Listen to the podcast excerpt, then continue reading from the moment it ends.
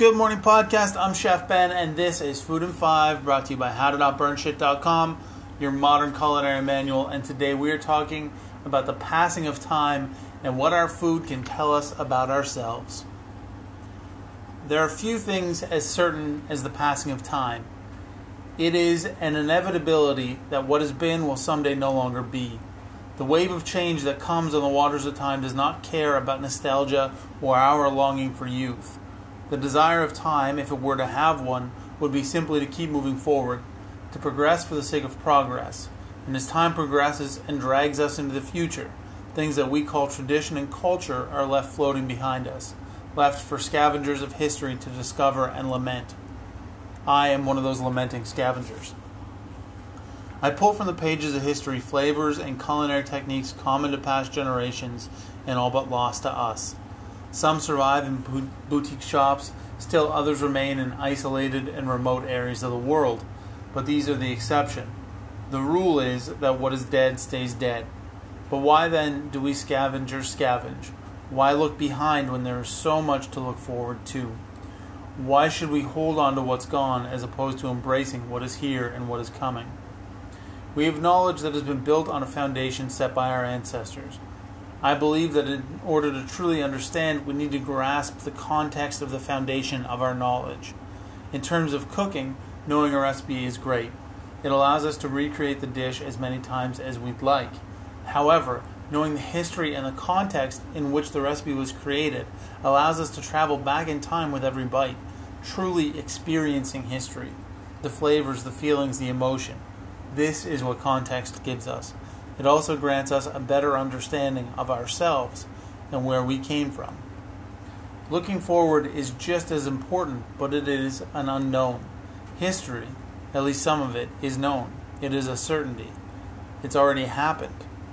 I can't taste the future, but I can taste the past. We look behind for the same reason we look forward to gain a better understanding of who we are and where we're going. Knowing where exactly we have come from gives us a much better idea of where we may end up. It gives us a trajectory. If you look at a picture of a rocket flying through the sky, you can't know where it will land. However, if you look at all the pictures of the rocket up until that point, you can start to form an idea of its target. Historical recipes tell us stories of exploration, trade, war, famine, poverty, discovery, ingenuity, the separation of classes, revolt, peace, and prosperity. The history of food is our history. When and how a recipe was developed can tell us a lot about what was happening in the world at that time. This information is read from the ingredients, the techniques, the amount of work the recipe requires. Looked at as a whole, it gives us an idea of where we may end up. It helps us understand our trajectory.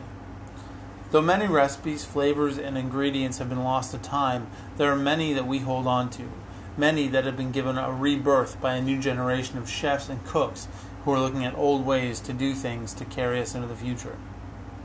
It should seem obvious to anyone who knows what they're looking at that our food system is broken. People are finding themselves unable to digest foods that humans have been eating for thousands of years. Allergies to foods continue to rise, and people are becoming less and less healthy. With today's technology, it's easy to assume that this should no longer be a problem. But to quote a Canadian Heritage Minute, and to summarize this entire post, maybe today's technology is the problem. I'm Chef Ben. This is Food and Five, brought to you by HowToNotBurnShit.com your modern culinary manual. You can find me on Instagram and Twitter at Chef Ben Kelly and on Facebook at Ben Kelly Cooks. You can like and subscribe to this podcast. You can comment on it or rate it. That would be amazing. And you can share it with your friends. That would also be amazing. Thank you so much for listening. I truly appreciate your attention and spending your time with me. Um, I'll be back tomorrow with another fantastic episode of Food History. I'll see you then.